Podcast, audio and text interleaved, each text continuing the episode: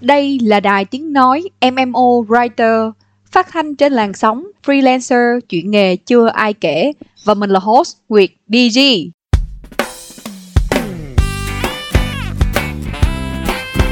Chào các bạn, chào mừng các bạn đã quay trở lại với kênh podcast MMO Writer của Nguyệt DG nhé. Và như đã hứa thì trong tập podcast này hôm nay thì mình sẽ hướng dẫn cho bạn 7 bước lập kế hoạch tài chính cho freelance writer. Các bạn cũng đã biết là trước đây là mình là một uh, freelance writer part, part time thôi. Nhưng mà càng làm thì mình thấy là mình có thể tạo dựng một cái doanh nghiệp online riêng cho mình nhờ cái kỹ năng viết lách luôn. Vì thế là trong tương lai có thể là mình sẽ chuyển sang làm freelance writer full time bên cạnh những công việc làm blogger hoặc là podcaster luôn. Thì để mà bước qua một cái công việc hoàn toàn, không phải là hoàn toàn mới, nhưng mà nó sẽ không có một cái mức thu nhập ổn định, giống như là mình đang đi làm hành chính hiện tại á. Thì làm thế nào để mình có thể gắn bó với cái nghề này lâu dài và đảm bảo được cái mức mức sống cho bản thân và tìm ra những cái con đường, những cái đường hướng phát triển khác trong tương lai? Thì ờ, với bản thân mình, cái đầu tiên sẽ là tiền đâu vì khi bạn làm công, một công việc gì đó bằng đam mê, bằng nhiệt huyết, bằng nhiệt tình nhưng mà cái công việc đó không tạo ra một nguồn thu nhập ổn định, không giúp cho bạn có một cuộc sống tốt, có thể chăm lo cho bản thân nè. Có những bạn thì phải chăm sóc cho con cái, gia đình hay là mình phụng dưỡng cha mẹ chẳng hạn. Thì làm sao mà bạn có thể theo đuổi một công việc đó lâu dài được, đúng không? Theo kinh nghiệm cá nhân của mình thì mình sẽ làm theo 7 bước sau đây để làm một cái kế hoạch tài chính toàn diện trước khi trở thành một freelance writer toàn thời gian. Rồi, chúng ta bắt đầu ha. Bước thứ nhất là lập quỹ dự phòng các khoản chi tiêu tối thiểu 12 tháng. Mình biết là bạn đã nghe đâu đó là khi mà mình có một khoản thu nhập nào đó thì mình sẽ chia thành các hũ, các hũ như là quỹ ờ, thu nhập uh, chi tiêu cơ bản nè, chi tiêu cho sinh hoạt rồi qua chi tiêu cho sở thích, đầu tư dài hạn, đầu tư ngắn hạn vân vân, chia thành 6 hũ, 5 hũ tùy theo quan điểm cá nhân của mỗi người. Rồi cũng có những người nói là nếu mà bạn có một cái kế hoạch uh, chuyển qua một công việc nào đó thì bạn nên có kế hoạch tài chính là từ 3 đến 6 tháng. Nhưng mà bản thân mình theo góc độ cá nhân á, thì mình thấy nếu mà bạn sống ở Sài Gòn đi, một khoản thu nhập ờ, tối thiểu cho một người thôi, một người bao gồm chi phí ờ, sinh hoạt, ăn ở, xe cộ đi lại, rồi à, lâu lâu thì à, có thể là rèn luyện thêm một số kỹ năng của bản thân á, thì nó đâu đó nó sẽ dao động tầm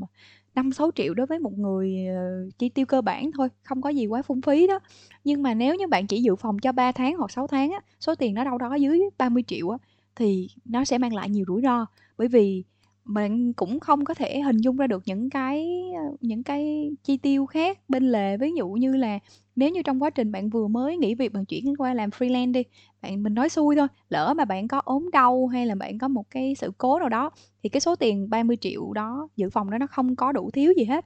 Vì thế, bản thân mình, quan điểm cá nhân thôi nha, thì mình nghĩ là nên tốt nhất dùng ra một khoản là khoảng 12 tháng để dự phòng cho các cái quỹ cơ bản và những chi phí đầu tư ban đầu. Bởi vì khi làm freelancer thì bạn không phải là chỉ tìm việc không, mà bạn còn phải có một cái khoảng thời gian để xây dựng thương hiệu cá nhân cho mình nữa. Và xây dựng thương hiệu cá nhân nó có thể là không tốn chi phí gì hết, bởi vì bạn tận dụng các nguồn lực trên internet,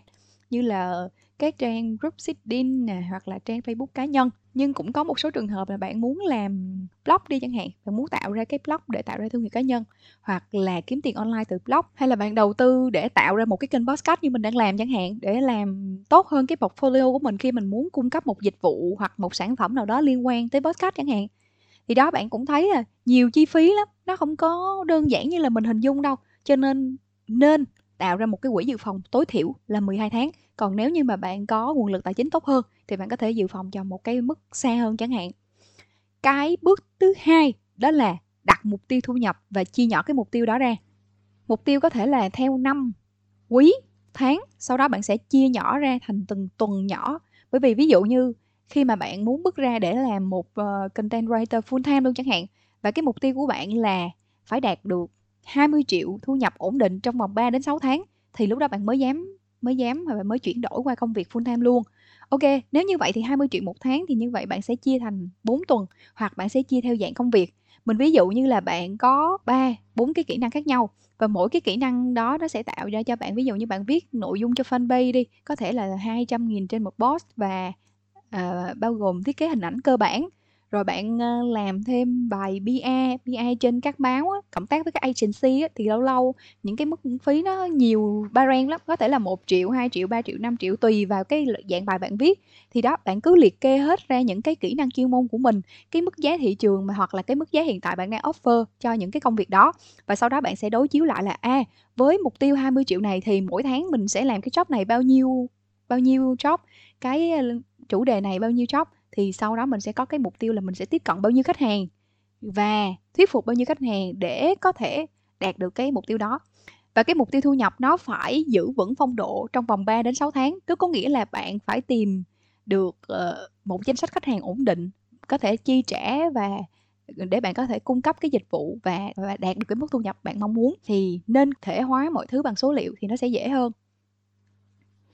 Bước thứ ba là tạo một cái tài khoản riêng cho công việc freelancer. Tài khoản ở đây là tài khoản ngân hàng nha. Tại vì trước đây à, mình hay dùng chung một cái thẻ ngân hàng thôi. Vừa nhận lương, vừa nhận uh, tiền từ công việc freelancer, vừa nhận những cái khoản uh, từ uh, cái những cái kênh khác như là kênh blog, affiliate marketing cơ bản mà mình có làm á thì nó nhỏ thôi nhưng nó vẫn có những nguồn thu đó. Thì một cái là mình một cái mình thấy rõ luôn á là khi mà bạn dùng một cái tài khoản á, thì những cái số tiền nó không có nhiều quá nhưng mà nó sẽ gây ra sự nhập nhằng. Bạn sẽ không có kiểm soát được là dòng tiền này đến từ cái công việc gì hay là từ cái uh, nguồn nào. Và sau này bạn sẽ khó biết cái khoản thu chi lắm. Thì như vậy bạn phải làm thêm một cái cái cái bản Google Sheet. Nếu như mà bạn muốn quản lý chi tiêu bằng Google Sheet thì bạn có thể mở cái phần mô tả của mình đó mình có để được link bên dưới để các bạn vào các bạn tải xuống và các bạn có thể sử dụng. Thì cái này nó làm quan điểm cá nhân và kinh nghiệm cá nhân thôi nhưng mình thấy nó sẽ khá là hợp lý. Vì ờ,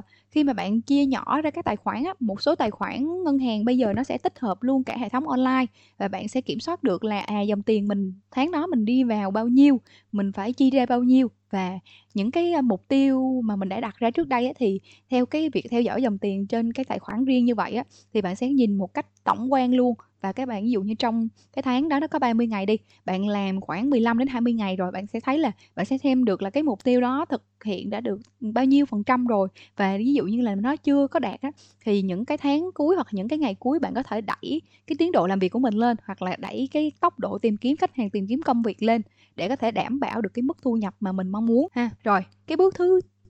tư với bản thân mình đó là lập quỹ dự phòng cho sức khỏe. Thì đây là một cái câu hỏi mà mình đã được hỏi trong cái quá trình phỏng vấn cho cuốn sách sắp ra mắt của một cái chị làm về nghề viết tự do rất là lâu năm rồi. Thì uh, câu hỏi đó là bạn có mua bảo hiểm sức khỏe hay không và bạn có lời khuyên nào cho những cái bạn writer ờ, làm freelance á về cái bảo hiểm này? Thì thực tế ra là mình đang làm full time. Mình làm full time thì bản thân công ty mình đã có luôn những cái uh, bảo hiểm. Bảo hiểm đã bao gồm bảo hiểm sức khỏe nè hoặc là bảo hiểm tai nạn 24 giờ. Bảo hiểm tai nạn này là được cover luôn hầu hết tất cả các loại bệnh và các loại chi phí tùy vào điều khoản của bảo hiểm. Ngoài ra thì mình cũng lo xa cho nên là khoản thu nhập hàng tháng mình kiếm được mình có mua bảo hiểm nhân thọ. Bảo hiểm nhân thọ này nó sẽ có bao gồm hai khoản, đó là khoản đầu tư tích lũy và một khoản là bảo hiểm sức khỏe và bảo hiểm nhân thọ. Thì à, nếu như trong trường hợp mà mình không làm công ty không làm full time nữa thì nếu như mình có ốm đau gì đó thì mình vẫn có thể sử dụng cái bảo hiểm này để chi trả cho những khoản ờ, về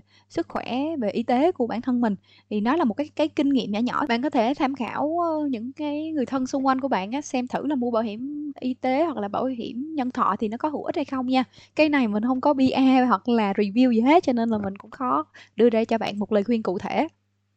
cái bước thứ năm á, để mà bước ra từ một cái công việc hành chính, một cái công việc ổn định luôn và đi theo con đường làm việc tự do như công việc freelance writer á, thì cá nhân mình thấy là bạn nên tạo ra ít nhất một nguồn thu nhập thụ động từ bất kỳ công việc nào liên quan đến kỹ năng viết của bạn. Bạn có thể kiếm tiền từ blog nè, từ podcast nè. Những cái cách kiếm tiền này á, thì mình sẽ hướng dẫn cho bạn chi tiết ở trong cái blog MMO writer của mình, hoặc là mình chuẩn bị ờ, làm một cái ebook, hoàn thành một cái ebook về cái cái cái, tất cả các cách kiếm tiền mà hiện mình đang ứng dụng và có thể làm một số cách mà những cái anh chị có kinh nghiệm khác chia sẻ thì mình sẽ làm thành một cái ebook dự kiến thì không lâu nữa đâu, bởi vì mình cũng đang trong quá trình thực hiện rồi, mình đang trau chuốt nội dung một xíu nữa thì rồi có gì mình sẽ gửi cho các bạn sớm nha. Các bạn cứ để lại email trong cái blog MMO Writer thì mình có có cái backup á, thì bạn gửi email vào đó thì khi mà có ebook hoàn thành thì mình sẽ gửi trực tiếp cho mọi người luôn ha.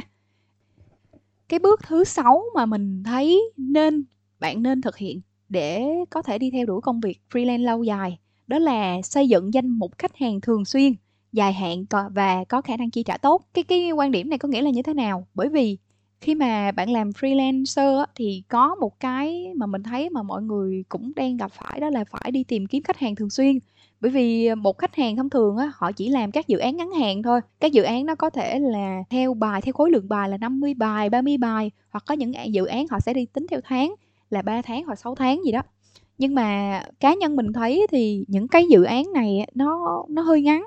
Và ví dụ như bạn tìm được cái nguồn khách hàng ổn định và đi theo lâu dài từ 6 tháng đến một năm á, thì bạn sẽ có được một cái nguồn thu nhập khá là tốt và bạn không mất quá nhiều thời gian để đi tìm những cái cái cái công việc khác nữa. Mà thay vào đó bạn có thể dùng thời gian để xây dựng thương hiệu cá nhân cho mình hoặc trau dồi các kiến thức chuyên môn. Đấy, thì mình thấy như vậy này nó sẽ hợp lý và hữu ích hơn. Và cái bước cuối cùng để bạn có thể lập kế hoạch tài chính tốt đó là bạn phải có nguyên tắc làm việc riêng, nguyên tắc thanh toán riêng và áp dụng cho khách hàng như mình cũng đã nói ở tập trước đó là khi trở thành một freelancer bạn là người cung cấp dịch vụ. Bạn cũng giống như một doanh nghiệp online vậy thì bạn cung cấp dịch vụ thì thuận mua vừa bán. Sau khi trao đổi với khách hàng để tìm hiểu ra nguyên cầu công việc của hai bên rồi á thì bạn có quyền offer là tôi đang cung cấp cho anh cái dịch vụ như thế này như thế này bao gồm những hạng mục gì rồi những cái giá trị gia tăng thêm là gì và phải có cái khoản tiền cọc. Tiền cọc có thể là từ 50, 80 hoặc có thể là 100% và trong quá trình làm việc thì mình cũng có khá nhiều dự án uh, nhận tiền thanh toán trước và sau đó thực hiện sau. Thì cái này nó sẽ phụ thuộc khá là nhiều vào mức độ quen biết của bạn với khách hàng. Khách hàng mới thì hầu như tất cả các khách hàng mới mình đều chạc cái uh, cái cái tiền cọc hết hoặc là những cái đơn vị nào mà làm lâu rồi đấy, thì bạn có thể du di hoặc là hai bên làm việc nhau, cái mức độ thân tình nó cũng khá là lớn rồi á, thì bạn có thể ừ, set up cái thời gian thanh toán theo tháng chẳng hạn hoặc là theo dự án. Đó, nên có nguyên tắc riêng để mình đảm bảo cái nguồn tài chính của mình nó thật sự ổn định và bạn sẽ không không gặp phải những cái trường hợp mà à làm xong rồi gửi lại thì khách hàng đã biến mất. Đó thì à, trên đây là 7 cái bước cơ bản để lập kế hoạch tài chính cho freelancer. Nếu như bạn muốn bước ra để trở thành một freelancer full time luôn thì mình tin là 7 bước này sẽ thực sự hữu ích với bạn. Và để mà làm một cái người làm nghề tự do toàn thời gian luôn thì sẽ có nhiều sự đánh đổi. Trong đó có sự đánh đổi về khoản thu nhập ổn định, đánh đổi về cái thời gian ổn định nhưng mà bản thân mình thấy là bạn sẽ được rất là nhiều thứ như bạn được sự tự do nè bạn được cái tư duy về làm kinh doanh, về làm business. Bởi vì bạn chính là người quản trị cái công việc của mình. Bạn tự tìm khách hàng, bạn tự marketing, bạn tự quản trị dòng vốn, bạn quản, tự quản trị kỷ luật bản thân mình nữa. Thì mình nghĩ là bất kể công việc nào, công việc full time, công việc freelancer, công việc viết lách hay công việc chân tay, thì nó đều có giá trị hết miễn là bạn làm nó với một cái tư duy đúng đắn và bạn xem nó là một cái con đường sự nghiệp chứ không phải là một cái nghề để kiếm sống. Cảm ơn bạn đã lắng nghe tập podcast này. Trong tập podcast tiếp theo, mình sẽ có một khách mời khá là quen thuộc trong cộng đồng blogger. Bởi vì như các bạn biết là mình, quan điểm của mình về công việc freelancer, writer là mình không chỉ cung cấp dịch vụ viết không, mà mình còn phải tạo ra những giá trị khác cho cá nhân mình. Ví dụ như là làm blog, hoặc là làm podcast, hoặc làm những cái nội dung trên các nền tảng khác. Cái thứ nhất là rèn luyện chuyên môn cho bản thân. Cái thứ hai đó cũng sẽ làm giàu portfolio của bạn để khách hàng họ nhìn vào, họ biết bạn làm được cái gì và họ có muốn cộng tác với bạn hay không. Và cái thứ ba nữa là bạn có thể tạo ra những cái nguồn thu nhập bên ngoài từ cái công việc viết lách rằng những chia sẻ của chị Nhung Phùng á, sẽ làm cho các bạn cảm thấy hứng thú. Xin mời các bạn đến với tập tiếp theo. Podcast này được thực hiện hoàn toàn bởi Nguyệt DZ là một content writer, blogger và cũng là podcaster. Để liên hệ công việc, bạn có thể kết nối với mình qua blog mmowriter.com hoặc qua địa chỉ email và Facebook được để dưới phần mô tả bạn nhé.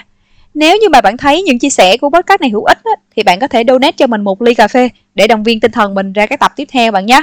Đây cũng chính là động lực để cho mình duy trì và phát triển kênh podcast mang lại nhiều giá trị hữu ích hơn cho các bạn. Bạn có thể donate cho mình qua ứng chỉ Momo hoặc là ứng dụng Buy Me or Coffee theo đường link bên dưới phần mô tả bạn nhé. Cảm ơn các bạn rất nhiều. Hẹn gặp lại các bạn ở các tập podcast tiếp theo.